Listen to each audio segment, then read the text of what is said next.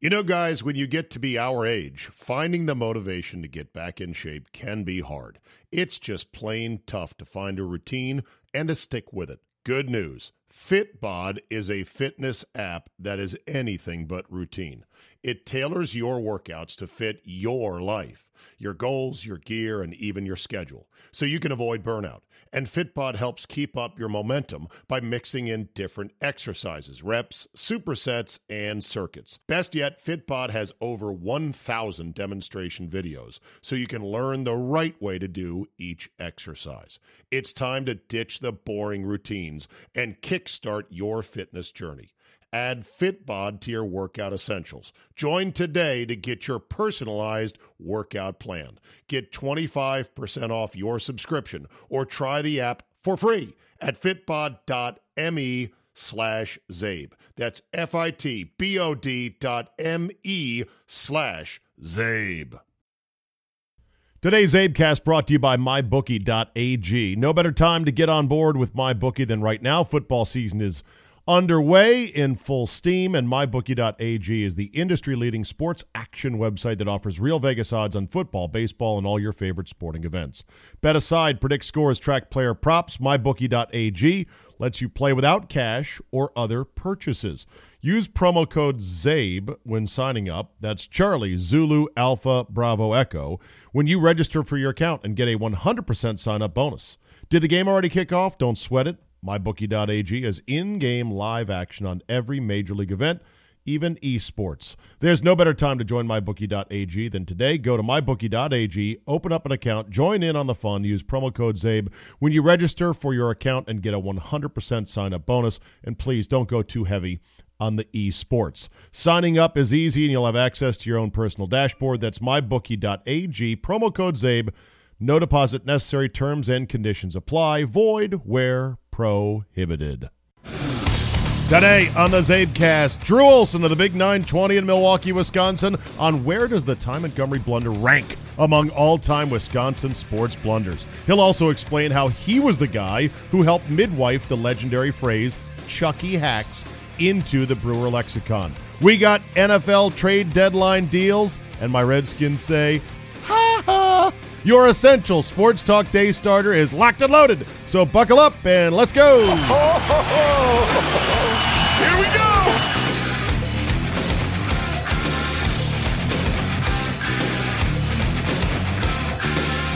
Wednesday, October 31st, 2018. Thank you for downloading and happy Halloween. Easily a top three holiday in America for kids of all ages, including adults. What?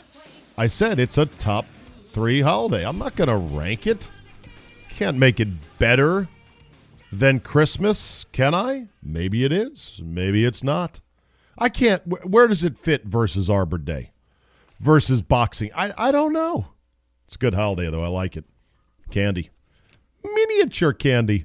A, a bag of sampler candy is just fantastic. Do you know that my mother and father, God bless them, are committing an absolute crime on Halloween night by handing out Halloween pretzels?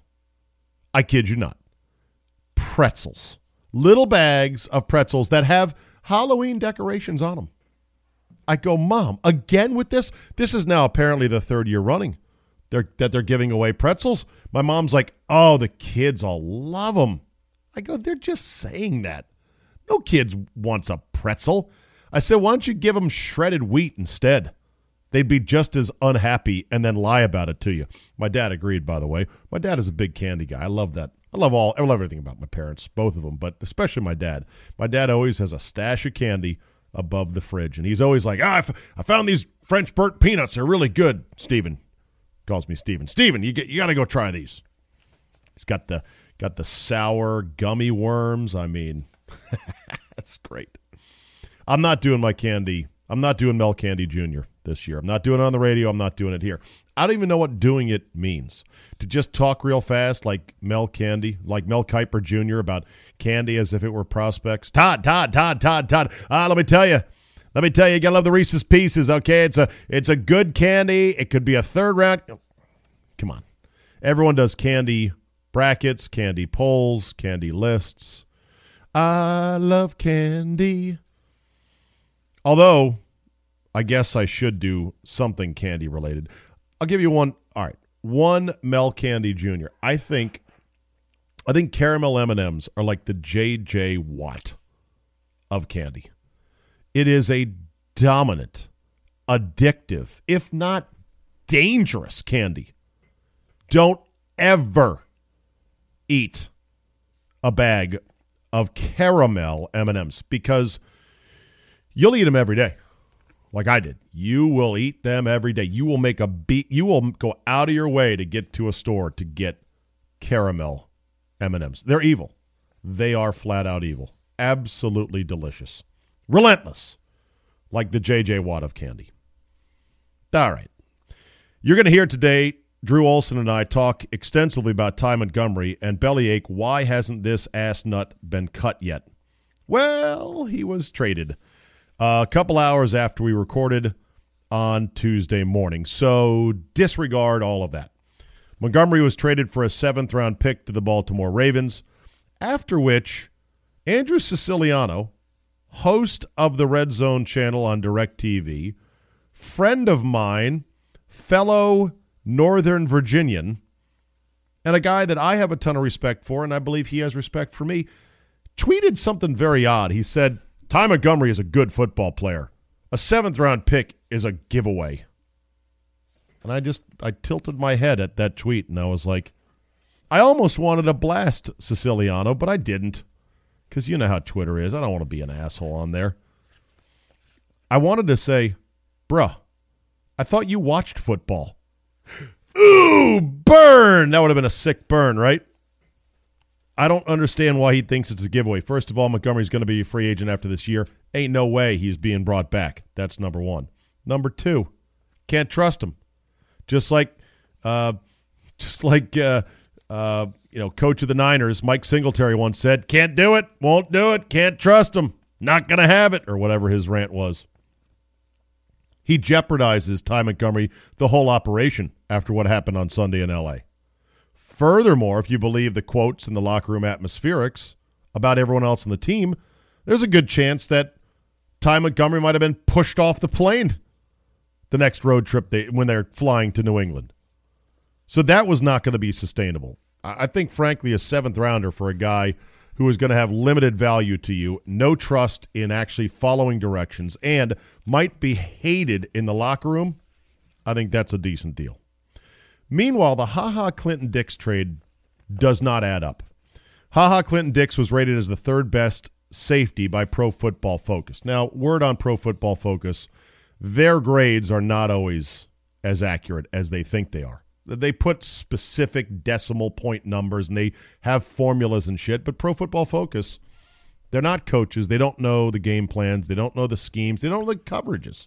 They watch the game film on their iPads like the rest of us guys, and they're pretty smart, knowledgeable guys, and they give grades to players, but they're not always totally accurate. That said, Haha was having a pretty good season. And because he too will be a free agent at the end of the year, if he left via free agency, your compensatory pick, if you're the Packers, would likely be about a fourth rounder.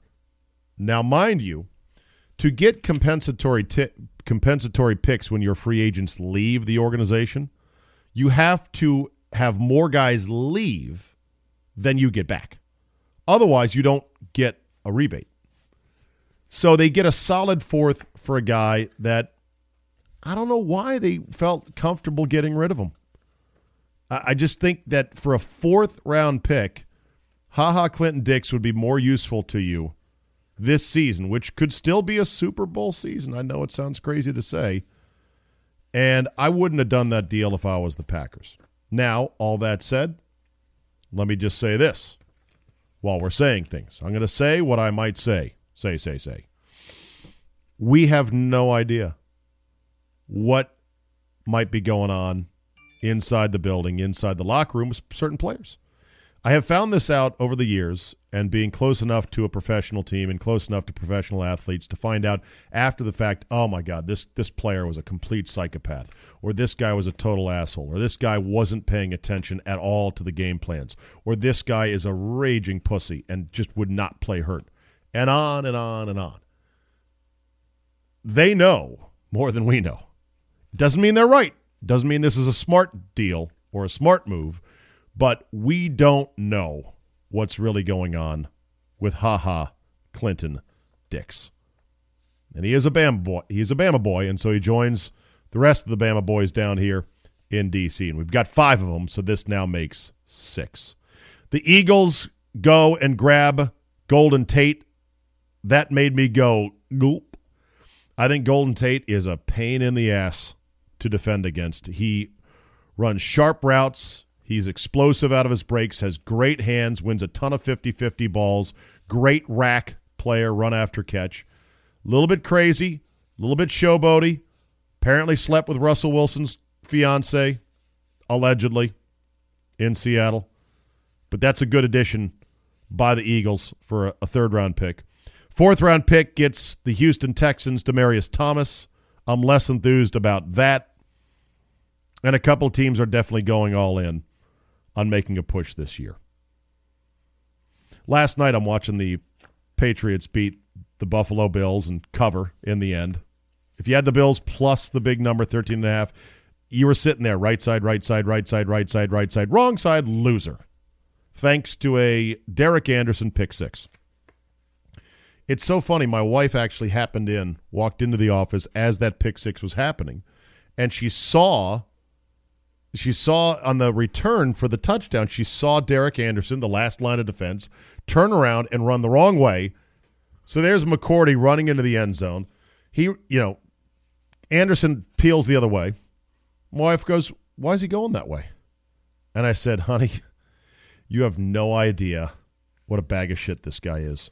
What a bad player. What a bad idea Derek Anderson is and continues to be. She's like, Well, what's so bad about him? I go, Well, first of all, they only picked him up about four weeks ago. She goes, Oh, where'd they get him? I go, They called his house. or the, more specifically, they called the golf course. Said, Hey, you want to play professional football? She's like, Well, was he in the league last year? And I go, No. And she's looking at me like doesn't understand it. It's it's so fun sometimes when you explain football to non-sports fans or or things in sports that are ridiculous. You as a sports fan have already internalized the ridiculousness of Derek Anderson, but a, a newbie or someone who's not a sports fan, you have to explain it to them, and they go, "Well, that's dumb." And then you get him making a terrible effort after a bad pick six, in which he pretty much telegraphed the pass. And it is like the old bite from the TV show The PJs about arena football. How come that guy's running backwards? Hey, this is arena football. Didn't you ever hear of a four point conversion? Oh, arena football sucks. How come Derek Anderson's running the wrong way? Well, this is the Buffalo Bills. Do you not know how bad they are? Oh, Derek Anderson sucks. I really want Stewie to sit down with Derek Anderson like he did with Matthew McConaughey and explain in absolute, no uncertain terms, you you you're just the worst. You, no, you're terrible. You're not you're not hearing me. You, you you're just dreadful. Stop playing quarterback. But apparently, uh, well, now he's he's hurt. So Nathan Peterman is going to start. A quarterback that the Bills were ashamed to start. Just like the Buccaneers are ashamed to start uh, Jameis Winston now because they've gone away from him. My personal thought on Winston getting benched was that they should start him this week to just see as a litmus test to say, yeah, you shit your pants, shit the bed, vomit it all over yourself.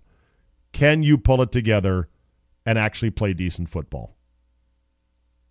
And if he can do it, then you go, all right, maybe we get one more year out of him. Although he's got a big number, Jameis Winston, for next year. I cannot see the Buccaneers picking up that option. So there you go on that. Uh, Kyle Lauletta, good. Arrested. New York Giants. this, this year is so good. Backup quarterback Kyle Lauletta. I feel like saying his name like Matt, uh, like Tom Brokaw saying Matt Lauer's name. Matt Lauer was let go from the Today. Kyle Lauletta. All hail All the hail. New York Giants. God, it's great. Disobeying a police officer after operating his Jaguar in an unsafe manner and then doing an illegal U turn. uh, Pat Shurmur said, This is serious. Well, I'm not, I don't know what I'm going to do, but this is serious. Fantastic. What a dick. We've had two backup quarterbacks arrested this year. First Chad Swag Kelly in Denver, now Kyle Lauletta. Good times in New York. Well, I think you should start him next week. Why not? Just really piss off all the Eli stands by by starting Lauletta next week. Going well, you know, he does seem to be more elusive than Eli Manning. Uh-huh. Ahaha. All right, email here. You, I, I asked for it. I asked for feedback, honest feedback, positive and negative, and sometimes in between.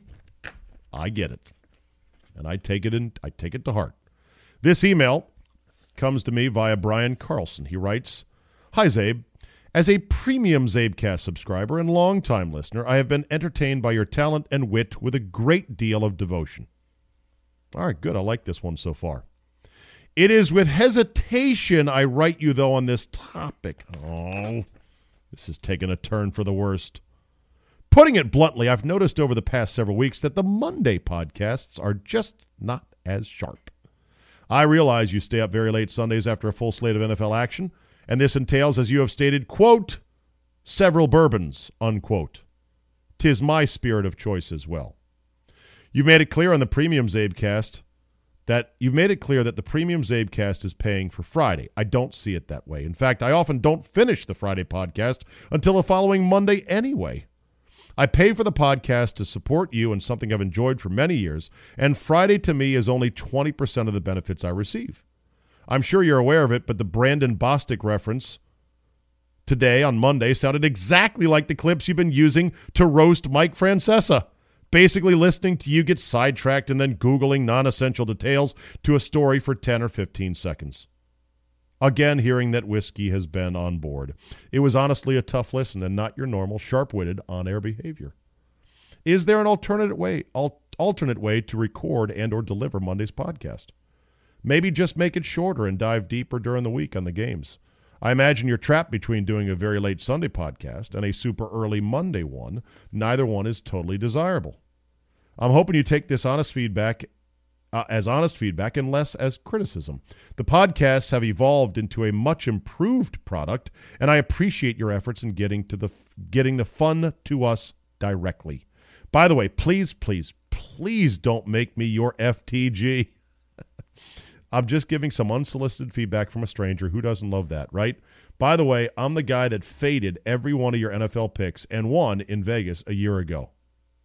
Oh, thanks, asshole. Feels really good about that.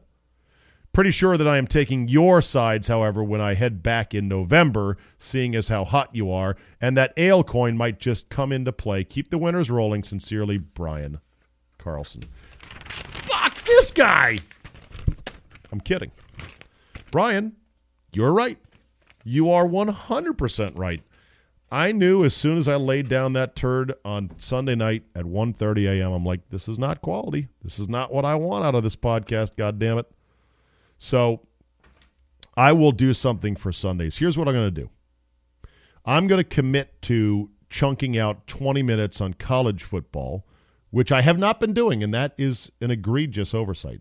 20 minutes on college football on Sunday morning when I am fresh and bright eyed and bushy tailed and not jacked up full of bourbon. And then I'm going to commit to at 7 p.m. go over some basic notes from the games and not grind away for an hour and a half reading every game recap, reading every um, box score, and writing down with a tiny little pen uh, all of the little notes. Uh, uh, Marcus Mariota was 20 of 25 for 192 yards. It dawned on me like, well, you don't need me to read that.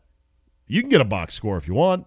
I should just give you the big, broad brushstrokes thoughts on the things that happen during the games. And if I take good notes during the games themselves until 7 o'clock, then uh, I'll have that ready to go at 7. I can get the podcast all wrapped up, buttoned up, delivered at 4 a.m. on your doorstep on Monday morning, and I will not be neck deep in bourbon. Done and done. Brian Carlson. And fuck you for fading my picks last year. No, no, that's okay. Anyone can fade my picks anytime they want. Do it at your own peril. Fuck you for mentioning it and rubbing it in. I didn't need to know that. Keep that to yourself. Just kidding. Thank you, my loyal listener. And that was good, honest feedback. And we are going to tighten up. Time to go north to the land of cheese and my friend Drew Olson. For reasons I don't quite understand, we are now plus almost two and a half days since the Ty Montgomery blunder, and he's still on the team. Drew Olson joins us from the Big 920 in Milwaukee, Wisconsin. Can you explain why this guy has not been cut yet? I can't.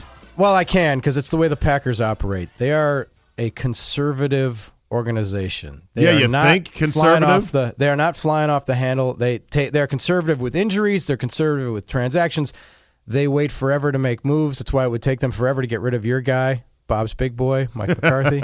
It has taken forever to get rid of him. True, But Now- I think I think the cake is baked, Drew. Well, it could unless be. they go to the NFC Championship game this year and battle, say the Rams again, tooth and nail, and lose.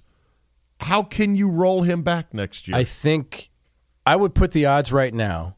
The odds of Mike McCarthy coaching the Packers next year are inching towards equal to his odds of coaching the Cleveland Browns. oh, that's right. He's got a Cleveland connection, doesn't he? yeah, Dorsey and Eliot Wolf are running the show there. And Oh, who would they rather have work with a young quarterback than the guy who worked with Aaron Rodgers?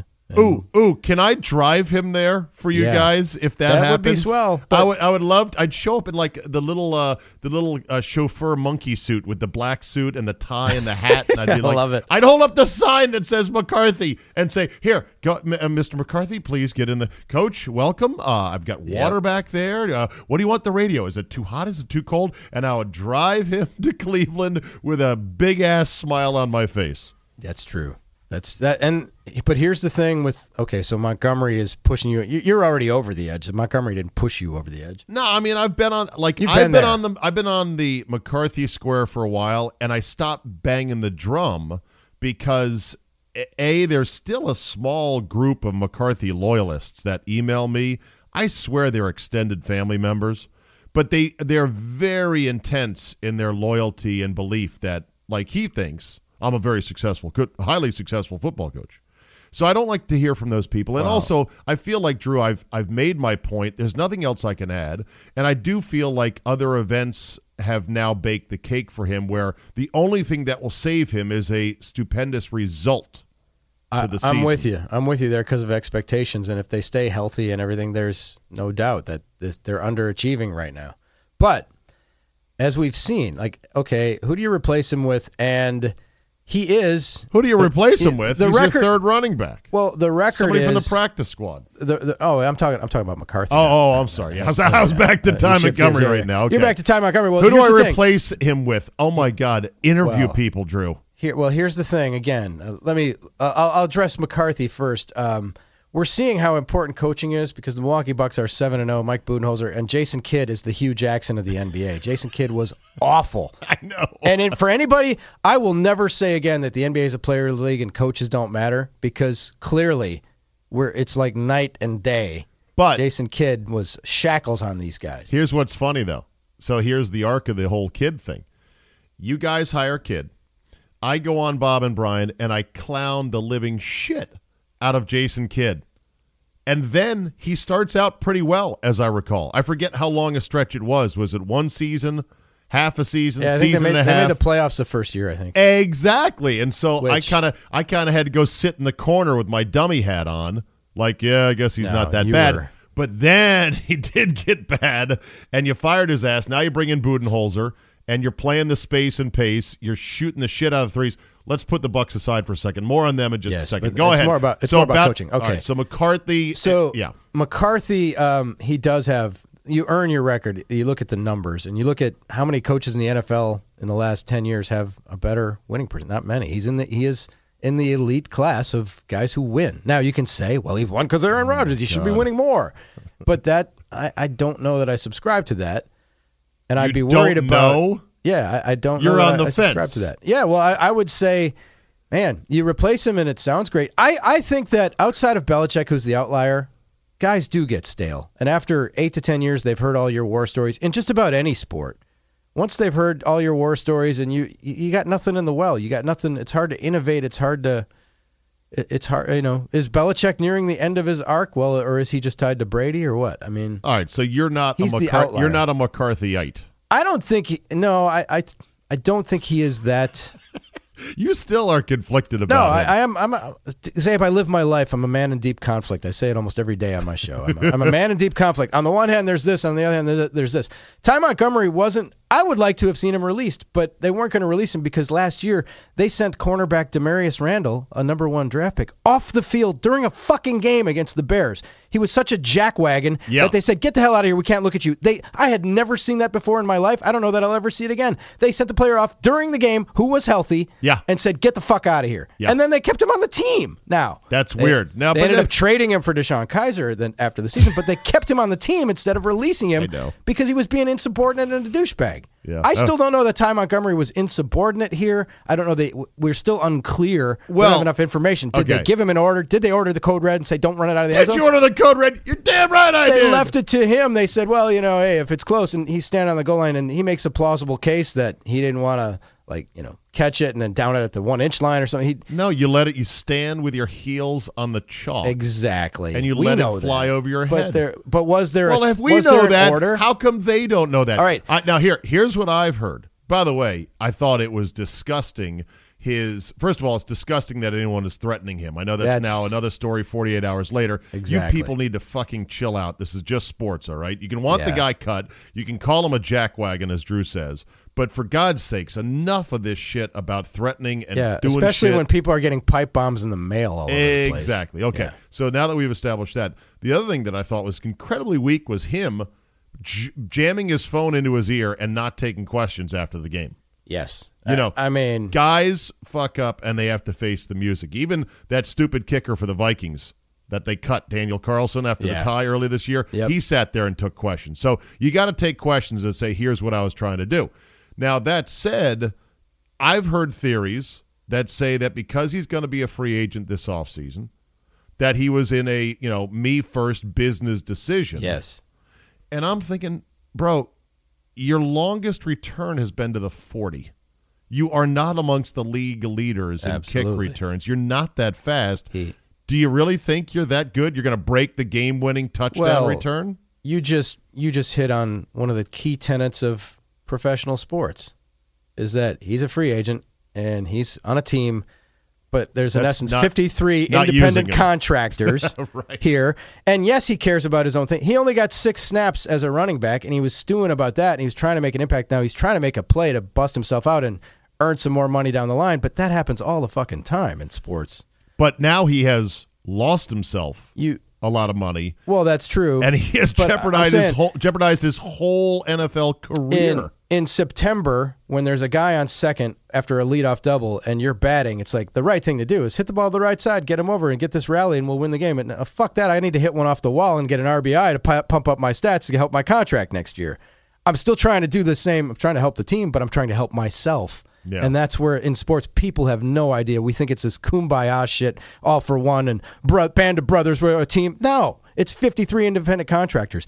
If you sprain an ankle and somebody starts for you, you want the guy to do well enough to win the game, but not well enough to make you look bad. And you want him to do well, but not at your expense. You're looking Sure. out for number one. You're Sure. playing for the name on the back of the jersey most of the time. And that's the way sports is. And people forget that part of it. And that's why the Yankees and the Red Sox don't have names Yes, Drew, exactly. on the backs of their jerseys. Not at home, So, at least. When they didn't The- cut the- Damarious Randall, they weren't going to cut Ty Montgomery. You can make plus he's a Swiss Army knife that if if they go through, they just had games where they had two top receivers out, and so he can play wide receiver. He's Yeah. he's he's he's useful in a Swiss Army knife way, but he's not effective. And they wouldn't miss anything if they cut him. But there isn't the risk reward, the gain of cutting him isn't how, that great. How about cutting him to wake everybody else the fuck up and to get the locker room to not hate his guts? Because if you believe the Michael Silver reporting, and I don't know your thoughts on that, the locker room was absolutely steamed. Silver's tight with a lot of guys, and he gets he's one of the best at getting guys off Isn't- the record. Isn't he a Cal guy as well? yeah, he's tight with So there Rodgers you go and with Rodgers and all McCarthy. Yeah, I mean, That. Does the And does here's the it- thing: I, I don't think the, the players are mad at the play, just as they'd be mad if somebody jumped offside, right? They're mad at the play, but not the player. I think in some in some instances, yes. So in other words, the old saying, "Hate the player, not the game." or exactly but- whatever that is. oh, okay, and the thing is, that was more egregious because it was play, the mental. player. If uh, on a key play a guy jumps off sides, you're pissed at him, or a kicker misses a kick. But you're it was pissed at him, mental. but you it was hate meant- him. It was mental and it was physical, and it was a colossal fuck up of It the was. of the likes that you go. I cannot Cheated believe them. that just happened. You dumb fucker. No What are you question. Doing? No so, question. Uh, does it have a name? Ty Montgomery's blunder. Have you guys named No, it up there? the- Will you name it up there? The the number one thing that I've been hearing is uh, the Packers should sign Kaepernick this week because he'll take a knee. He would take a knee in the end zone. Boom. oh, oh, The, the one time you want an NFL player to take a fucking knee in Green Bay, that's funny. he doesn't do it. Of course, you don't even have to take a knee anymore. You just let the ball fall in the end yeah. zone, and you're exactly, like, okay, and that and that's the thing. So, um, but where does Mc- it where does it fit on the list of Milwaukee slash Wisconsin sporting blunders? Oh, it's regular season. I, I Oh, compared it to idiot. T.J. Rubley. yes, TJ. Rubley. Rubley, who for those that don't know the legend of T.J. Rubley, go ahead. T.J. Rubley, a backup quarterback, Backup quarterback for- circa 1994. Yeah, for Favre in a game at the Metrodome was supposed to hand off, and they were trying to salt away a victory, and he called his own number and threw a pick, and Yeah, he audibled. There To were teammates. You could see teammates yelling, "No, no!" yeah, He then goes and rolls out, throws a pick. They lose the game. He's cut. The it was like the day, miracle of the Meadowlands fuck up. Yeah, You know, it was he's- like that bad. Cut the next day and uh, never heard from again in the NFL. Yeah. TJ So- fucking Rubley, Brandon Bostick, the kid That's who jumped up and tried to field all. Tried to field the onside kick in Seattle. There, there was an exactly same case. Now you can say it's McCarthy struggled on special teams for much of his tenure. That's one of the things. That's one of his. You know, if you're gonna tee him well, up, he's had he's had different guys though, right? He's had different guys, Ron but Zook they've never been very now. good. They've never been very good in that regard, which is not a good reflection on him because you should be good at special teams. You want to be an elite team. They've never been real good at it. But the thing is, with this, Bostick was told Jordy Nelson's supposed to catch the ball. Don't touch it, and he fucking saw it and tried to grab it, and instinct took over, and and was- I, you can say like- that that's what happened to, to Montgomery. Like he just saw it, and like, oh, I can catch this, and I, you know, he, Basically, Bostick was like squirrel, like Exactly. Like I can't help it. I He, and he was it. specifically told, "Don't touch it. All You are not there. You're there to block." And Jordy Nelson behind you is supposed to get it. I'll And he- give you I'll give you a Milwaukee slash Wisconsin sports. And, and here's the other thing, Czabe. If Yeah. Montgomery doesn't fumble, and if Brandon Bostick recovers that ball, we aren't ripping him. We're not talking about him. No, why If would we? Montgomery doesn't fumble and they have the ball at the 20 instead of the 25, oh, good. We Nope. get to see Aaron Rodgers carve up the Rams with two minutes left. Eh, right. It was it was eh, it, It- was a combination of the taking it out and the fumbling. But the fu- if he doesn't fumble, it's no big fucking deal. Exactly. Which which is why. And by the way, have have you can you recall any returns on kickoffs for touchdowns this year in the NFL? No, that's a lost art. That's like it seeing really a unicorn. is. That, that used to be one of the great things in the league. You know, you'd see a Tamarick Vanover go 101 yards. You'd be like, God, that's a great play. Then the NFL, in all their wisdom, said, No, the play's too dangerous and too fun. So let's just kill the play because we're the no fun league. Yeah. So But- all right, so let me let me press ahead here. Here, so I've got a couple other uh, Milwaukee, Wisconsin sports blunders. You let me know if you want to add to it. If you want to uh, email me if I'm missing anything, let me know. I got a golf one. Dustin Johnson at the PGA Oh, Whistling Straits. grounding his club in what was deemed a bunker, but was really just a dirt patch. he got boned on that. He That didn't got- seem like a hazard. He got totally boned. Although he, He probably he probably should have been more paying more He attention. there. should have asked, but Yeah. Or just in an abundance of caution, don't grind your club. Well, yeah, but I mean, you could have asked. They, don't they have rules officials like at arm's length from these guys most of the time? Well, you know, uh, there was so many fans around. I was just trying to clear them out, uh, you know. And Paulina was, I was going to Oh, go God. bang her later. uh, how about a baseball blunder? I would, I would put the Chucky Hacks quote as Oh. one of the all timers. Chucky Carr, Well- former Brewer outfielder. This is circa '94 or so, about when I started. oh, this was with the boys. 97, 97. This 97. is in my wheelhouse. I covered this. Okay, event, you were yeah. covering it. I tell covered that tell people the legend of Chucky Hacks.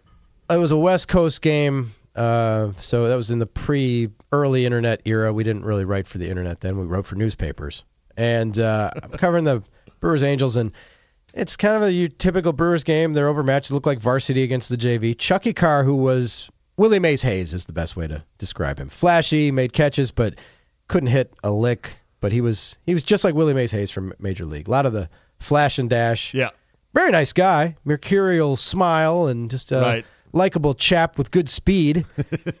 uh, he comes up in a game that they're trailing, and he comes up with a guy on, and it's a 2-0 count, and Phil Yes. Garner puts on the take sign. Thought it was a 3-0 count.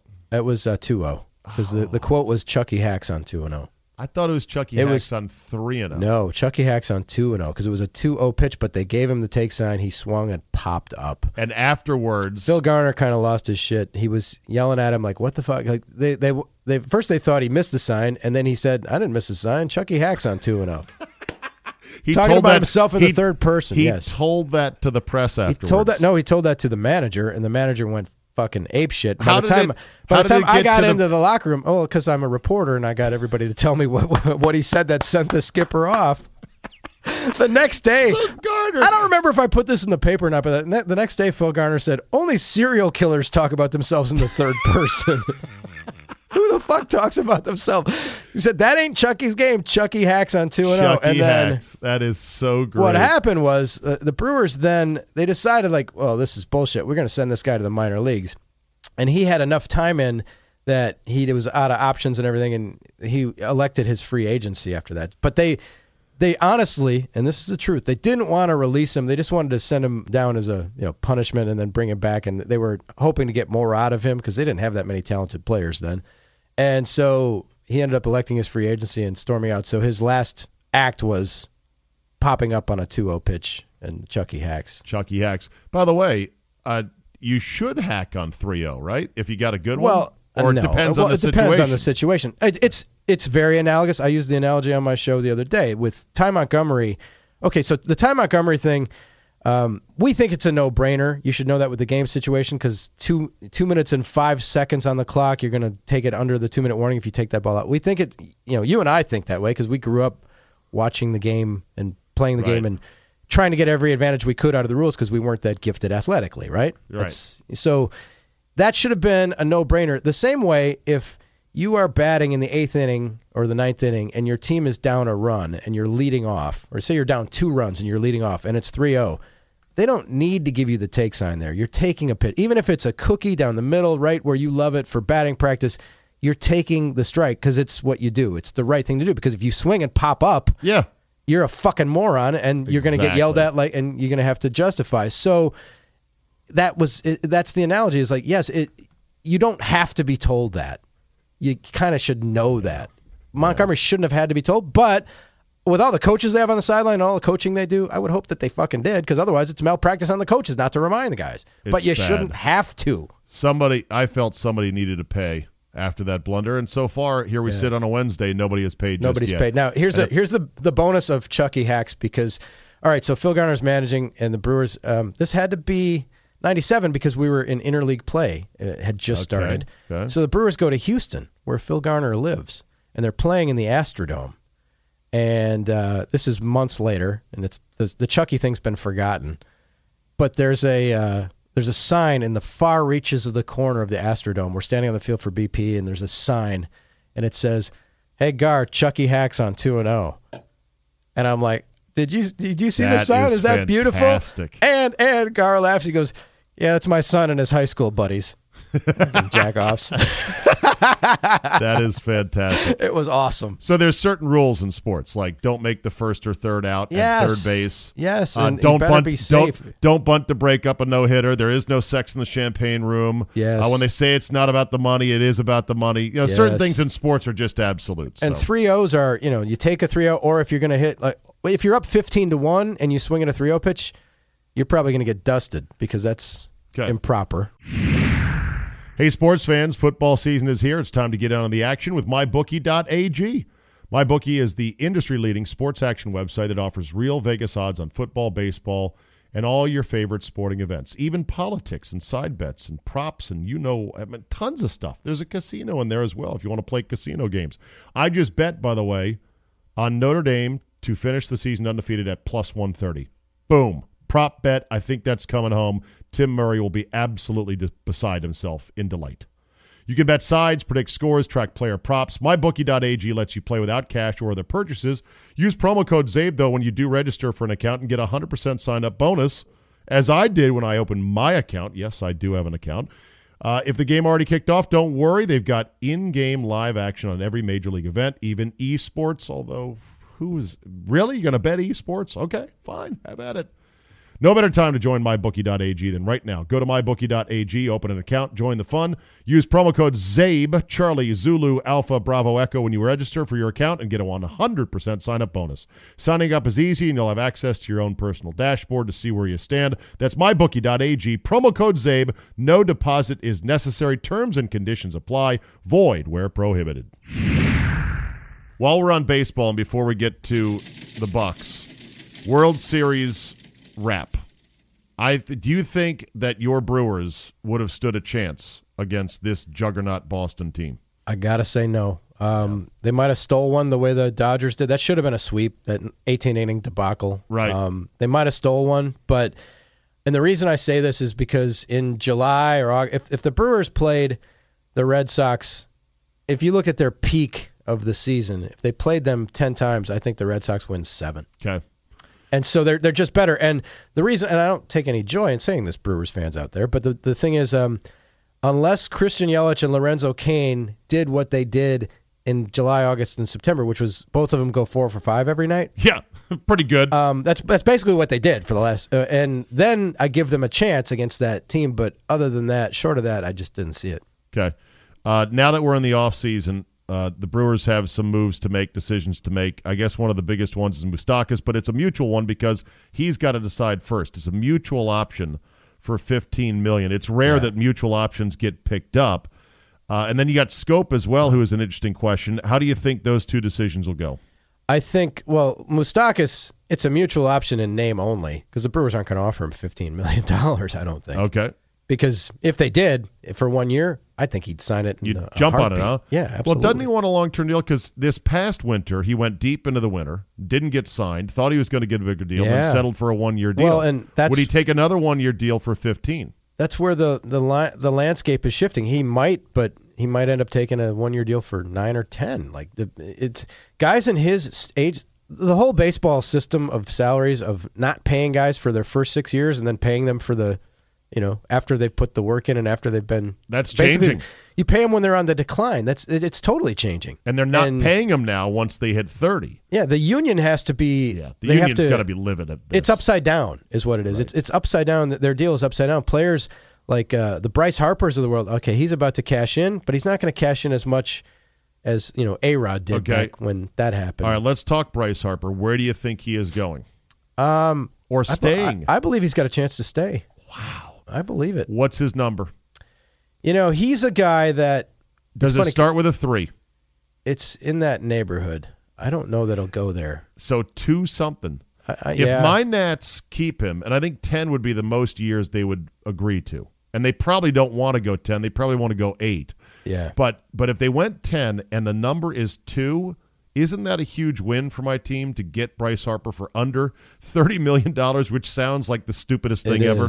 It is, but that's the way it's going. Like, I, I, it, there's just this the outbreak of fiscal uh, sanity among owners Rampant now. fiscal sanity. He Yeah. was looking at 400 plus a year ago. And yeah, and, now and the entire landscape and has like look at Clayton Kershaw, one of the best pitchers ever, and he's not going to get what we thought he was going to get, and then that depresses the market further. But somebody's got to get the money, right?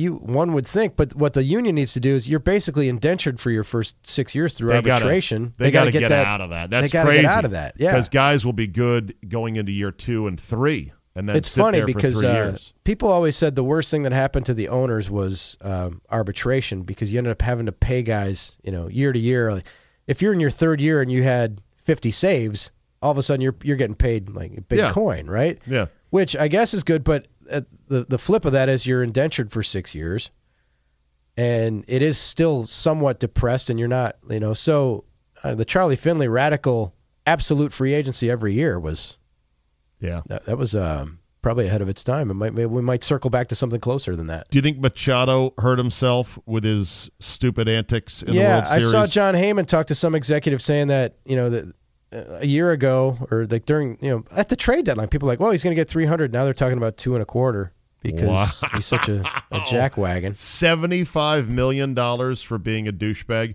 Do you think he spiked Pearce on purpose? You know, Yes. he said you do Yes, I do Yeah. because because he's like, well, Pearce was his the way he looked at it and the way he was uh, he was lining him up. He just like he leg whipped Jesus Aguilar. See, I think it is too because I don't think it's a that, million guys run through the bag on groundouts and they don't fucking spike people. How often do you see it during the year? Almost never. Right. These are elite level athletes, and Manny Machado is an elite level athlete when he gives a shit. So Yep. it's not hard to hit that other what twenty inches of the bag. I don't know how big a bag is. I haven't measured it in a while. But but people were saying, well, yeah, but they're best friends, and so and so was in his wedding, and I'm like, yeah, but when when Machado is running down the first base line, he forgets all that shit. His primary instinct as he's about to not beat out a double play ball is to be a little bitch and to get a pound of flesh. Yep. Yeah. All right. Yep. So uh, Bad dude. So he, he he cost himself money. I think he's going to the Phillies. That's what I think. Um. Yeah, I could see that. Like somebody like uh, Phillies and and uh, well, obviously Yankees, Red Sox are going to be All right. in discussion. Talk some basketball. Yes. The motherfucking Bucks are flying, Woo! man. What a start to the season. A big win last night without the Greek freak over Toronto, without, of course, their stud Kawhi Leonard. Yeah. This league, by the way, Drew, in which guy and I know Giannis had a legitimate reason. Giannis was in the concussion protocol. legitimate reason. They're resting uh, Kawhi just to sort of manage him and his injury, and this goes on around the league. This the, the NBA, as hot as the league is, is one of the biggest fraudulent leagues for fans that buy tickets to see like l- the little Jimmies that say, "Daddy, Yeah. Daddy." It's the one chance that Kawhi's coming to town. Maybe if it's a West versus East. You show up and it's like, nah, he's being we're main we're doing it's We're a maintenance him. day. Maintenance day for him. NBA players, all of them, Drew, used to play 82 of 82 like it was nothing. And 40 minutes a game. yes, and a ton of minutes as well. Yeah. All right, that said, man, the Bucks have now the second best D in the league. They had been dead last in defensive rebounds uh, last year and were bottom five in like five of those years. So they're good now in both those categories. And your coach, Budenholzer, I love the fans chanting Budenholzer, Budenholzer. what a start to the year. Are you Nice. recalibrating your expectations? We were just talking about that in the locker room here at the old uh, iHeart Milwaukee Megaplex. You have a locker room? Well, it's what we showers? call it's call our little office. We call it the locker room. Our our, our sports office. the biggest office in the building, by the you, way. do you crack towels and Proud snap each other in the ass? Yeah, that's how we get ready for shows. We're in the locker room. So um, that's where we go before the show and after the show. So therefore, it's our locker room. Is that where you d- press a veil? Yeah. What, what if the press came in after a show and Oh, had God. to ask you questions? Could you imagine? So yeah, the call segment didn't go quite as you would have liked. What happened there? You fumbled that live read. Um, what were you? Were you distracted? Uh, yeah, actually, I was looking at the food drop that was out the window. Yeah, I exactly. Was already salivating, and I didn't even think about the read. All right, Absolutely. So about the Uh, Bucks. so about the Bucks, um, yeah, they've, uh, you know, the expectations here are pretty grounded because they haven't won a playoff series since 2001. Kind of a long time. Kind of a long drought. years. So if they, so the, it's been 50 wins and win a playoff series is the bar. I think we might have to nudge that up a little bit. And we were just talking about could they win 60? I don't know that they're that good. 60 wins is legit, man. You win 60, you're you're a really good team. But how how good is the rest of the East. Eastern Conference? They're playing the Celtics in a couple of days, and that will be a good measuring stick. But Czabe, I'm still I- I'm I'm agnostic on the NBA. I like it, but I'm not a guy who has to be hard down and watch 48 minutes Right. in October. To me, the NBA opening day it, it opens on Christmas Day when I unwrap that present and watch the the buffet, I am generally that way as well. and then it's wake me in April. I am generally that way as well. However, Drew, I think you have on your hands here a supremely exciting hmm. And fun team to watch. I completely agree, and it's it's it's it's going to take a period of adjustment. In fact, we're going to start doing like Giannis watch on our show. Just we- should treat Giannis on our show the way the Japanese reporters treat like the Japanese Ichiro. players they cover, Ichiro and and uh, I believe a tabloid had like a ten thousand dollar bounty on a picture of Ichiro's dick. Yeah, well, and, and Matsui and those guys. Well, those guys, You're there to cover that guy, not the team that he plays for. You're there to cover that guy, and if he doesn't play, you're writing about what he ate in the spread and what he how he how his batting practice was. So you're going to cover Giannis. So we got to cover Giannis in that depth because that's what he means to the city and the team. So Yeah. uh, he he deserves it. It's it's right. incredible. And so yeah, the Bucks now. Yeah, it's win a damn playoff series, and then we'll you know see how. Okay. The, it's almost like it's so out there to. It's like oh the Bucks in the Eastern Conference Finals. Like fuck, we might as well say I'm gonna I'm gonna catch the space shuttle and go to go to fucking Mars for lunch with Santa Claus and the Easter Bunny. It's just hard to process. when the when the Bucks do something that'll blow your skirt up just a bit, such as win a playoff series, literally the trees will be starting to bloom. That's And true. it's not even and a it's, it's a long, cold winter, so I, I guess I will pay more rapt attention to the Bucks. But my whole thing on the NBA is there anything? This could be a, a whole segment, Czabe. Is there anything worse in sports than the last two weeks of the NBA regular season? Oh yeah, there's things that are worse. Well, think about how Indoor lacrosse. it's just the NFL. The end of the NFL Slam regular season, you got games. You have teams that are already in and everything, but you got there's there's stuff to play for in the NBA. Like, eh, or you could say the Warriors right now. Like they had fun bitch slapping the the Bulls last night. By the way, 92 on the first half. Why if Klay Thompson broke the NBA record, single game record for threes with 14, with five minutes left in the third, why did they then shut him down? Why not obliterate that record? He had a whole nother quarter to do it in. Well, Steph Curry has the record, right? You want to keep that? He probably he probably said, "Hey, You, know, what my theory is? My theory is they're just going to keep nudging that record up by a, a notch, and they're going to it alternate gives them something. It, gives them It- something to shoot for and to keep to stay occupied in the games. Exactly. exactly. that watch this season they're going to say okay steph your turn okay clay your turn and they're just going to keep doing it I like your theory year. because then how else do they stay interested? Steve Kerr is a brilliant strategist and motivator because Yeah. circling back to the Kawhi thing, like, yes, little Jimmy's going to go to the game and he doesn't get to see his favorite player. Again, I'm a man of in deep conflict because I've defended baseball for years because, hey, the Brewers won two against the Cubs. Why are they sitting Braun and Cain and Yelich? They should be trying to sweep them. It's like, dude, it's 162. You, you got a day off tomorrow. It's like two days off. It's like a spa. It's like a, it's like, it's like you taking a week off and getting off the air. It's like, it, I've been defending that practice. In the NBA now with the an- analytics, they got. I know that Marquette University is kind of groundbreaking in this with their basketball team. They have they're wearing these uh, heart monitors and these they're they're all rigged up with the polar data, stuff. They have data from every practice and they're crunching it to see how do we get the optimal. And I'm sure that that's what the that's what the Raptors are doing. I'm sure that's what they're doing with Kawhi. Is like how do we get how do we maximize him? And if we sit him tonight, he'll be X amount percent better in the next game, and therefore you know they're they're doing the math. They're, it's like they're they're uh, counting cards with analytics is what they're doing. Yep.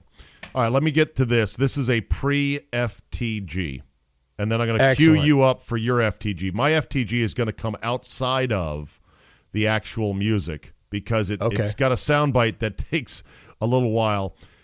I believe that Mike Francesa has gone full Captain Queeg up at WFAN, where he is now so wrong, so off the rails, so out of sorts, it's hard to keep up day to day.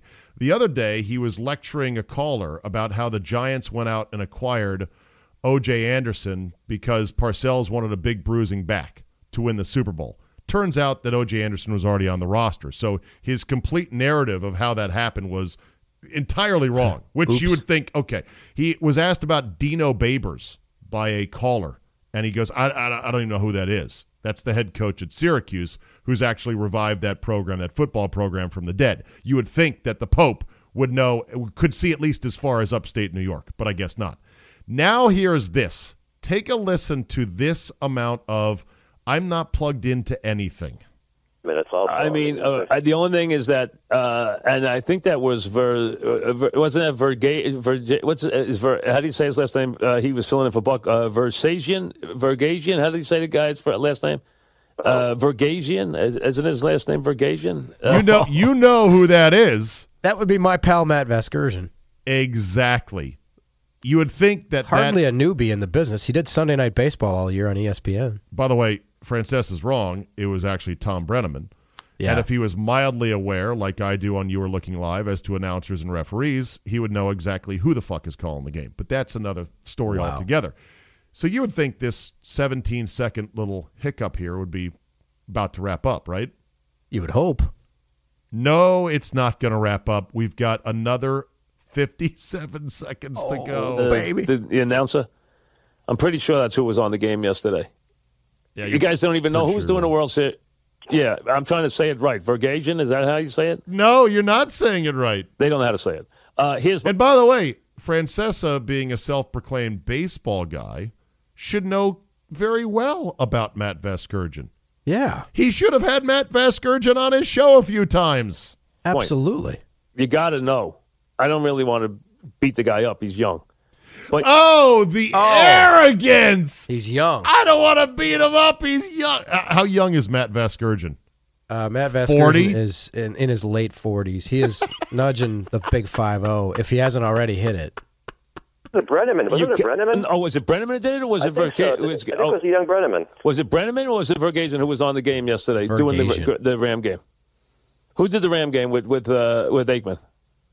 With Aikman. Which one was it? Tom. It was Brennaman. Okay. Yeah. Then it was Brennaman. I couldn't tell. I can't Yeah. tell those two apart, so I can't tell. I don't know. Oh, there it is. I can't tell Oh. those two apart. Mm, really? I gotta What have to was. get this clip from you to play it when Vasgersian comes on my show again because we call him the Armenian Bob Costas and fucking Francesa just used every Armenian name that's in the New York phone book to try right, to it get was to Brennaman, Vasgersian. or was it? I want to be sure because I'm going to knock him here. Was it Bre- Brennaman? I'm going to knock him here. Vergasian. I'm going to knock him after this whole episode.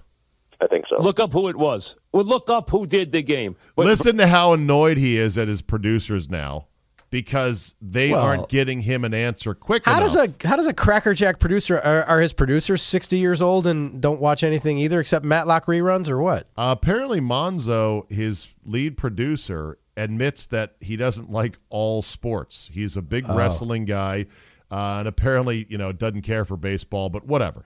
Verga- Versasian, but Vescursion. But who did the game? Can you guys at least tell me who did the game?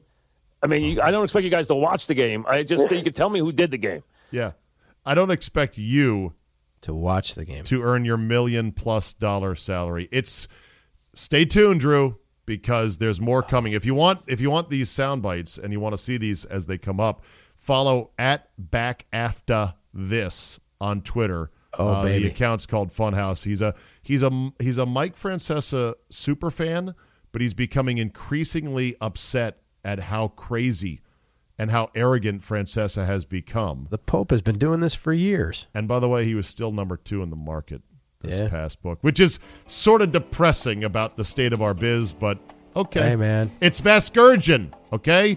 It's not that hard. Here we go. not that hard. I'm not a good guy. I'm the guy. Fuck that guy. Fuck that guy. By the way, that's Roman Reigns who says, "I'm not I'm not a bad guy. I'm I'm just the I'm guy." the guy. And Roman Reigns just disclosed, I believe he's got leukemia, and he's Leukemia, yeah. stepping down. I had an emailer say, "Ask me, are you going to take that bite out?" And I said, "I don't know. Should I No, or should I not?" hell no.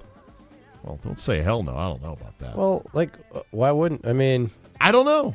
If he dies, should I? uh, God forbid. do they still play the Lou Gehrig today? I consider myself the luckiest I man guess. on the face of the earth. I guess it's a it's a great line. That's all I can say. Okay, your FTG for All the right. week, Drew Olson. Mine is inspired by the weeks of watching Major League Baseball players cavort in the clubhouse with goggles on, spraying each other with champagne.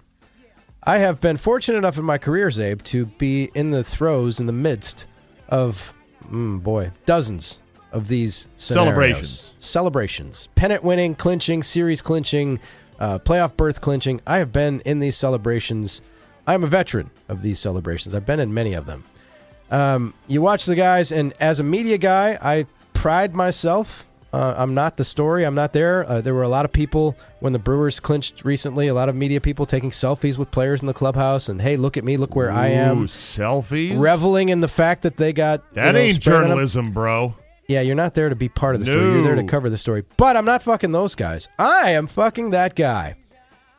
The 4A player or the young guy who has only had a cup of coffee, the guy, the 40 man roster fringe guy who's been on fucking full scholarship for a month. Who gets Hasn't in there? played a meaningful game in September, but he's in the clubhouse and he's in like uniform and, a, and the championship T-shirt and his uniform pants, and he's running around enjoying the spoils of victory earned by his teammates who actually did something. And he invariably is the guy who tries to drench every dry reporter like me who isn't there to get sprayed on and have dry cleaning bills. It's like they take joy in it. It's like, motherfucker, you aren't, you haven't done shit. You haven't done it. You didn't contribute any more to this than I did, and you're gonna fucking douse me because you can because you're running around like a six year old with champagne bottles. Fuck that guy. That is funny. They let those fringe guys in there. I remember after the Caps won the Stanley Cup, it was almost like the entire Hershey Bears minor league team emptied out onto the ice. Exactly. After all the stars got to skate the cup around, they were announcing, and, uh, you know, Pico Nikkanen now. And I'm like, the fuck is that guy? Like, where did he come from? They had him in there and ready and suited up. And they came out of the locker room. They weren't even on the active roster for game night. They still got to skate with the cup. So There was a young player as- as the Brewers were getting ready to play Game Seven of the NLCS. A young player jogged off after BP because they get to take BP on the field, and then they then they retire to the clubhouse and they sit in their underwear and lift and maybe hit some balls off a tee and eat and watch the game on TV, right? yeah. And that's a full scholarship, man. We should all have that. All right, Drew. Listen to Drew on the iHeart Radio app and on the Big 920 in Milwaukee, Wisconsin. Drew, you're done for today. We'll see you next week. Sounds good, Czabe.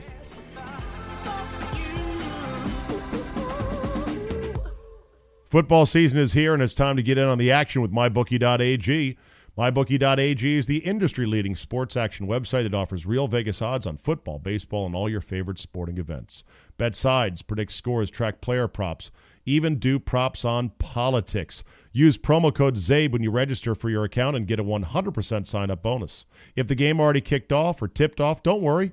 They've got live in game action, sweet action, on every major event, even esports. No better time to join mybookie.ag than today.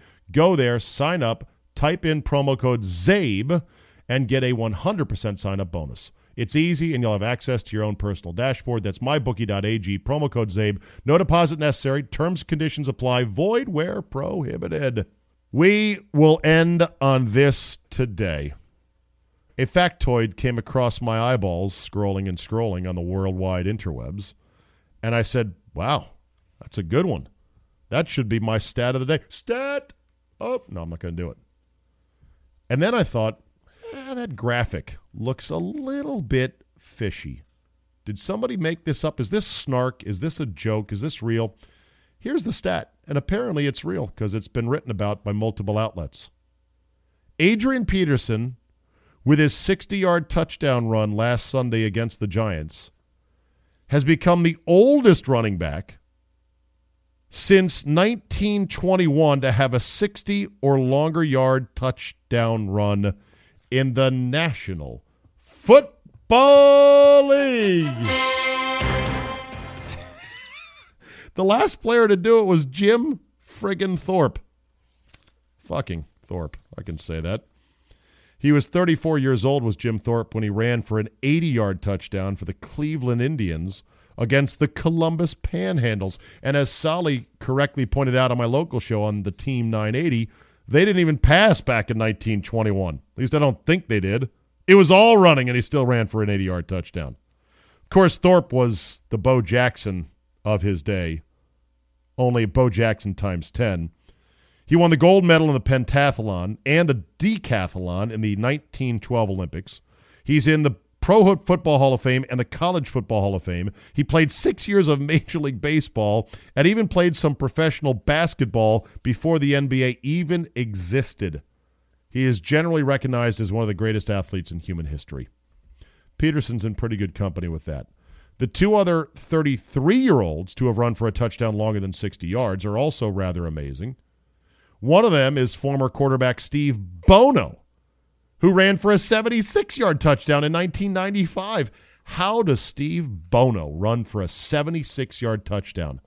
Even if everybody sells out at the line of scrimmage and trips over their shoelaces, somebody should have caught him, right? Also, Rocky Bleier ran for a 70 yard touchdown in 1979. War hero Rocky Bleier, who served in the Vietnam War and was almost mortally wounded. Amazing. Both ran for 60 plus yard touchdowns at 33, but Peterson did it at 34. It's one of the amazing feel good stories of the year. And frankly, I am just knocking on wood, crossing my fingers, and praying to God he makes it for 16 games. I'll eat that pumpkin. I want that pumpkin. Just make it to 16 games because without Peterson, game over, man. It's game over. That'll do it for us today. Thanks for listening. Download, subscribe, comment, and like. Tell three friends. Remember, podcasts are the future. Email me with topic suggestions and mild rebukes, czabe at yahoo.com. Now, go give Nathan Peterman a pep talk if you see him in the supermarket because he's starting this week and I think he's going to need it. Thanks for listening, and we will see you next time. We marched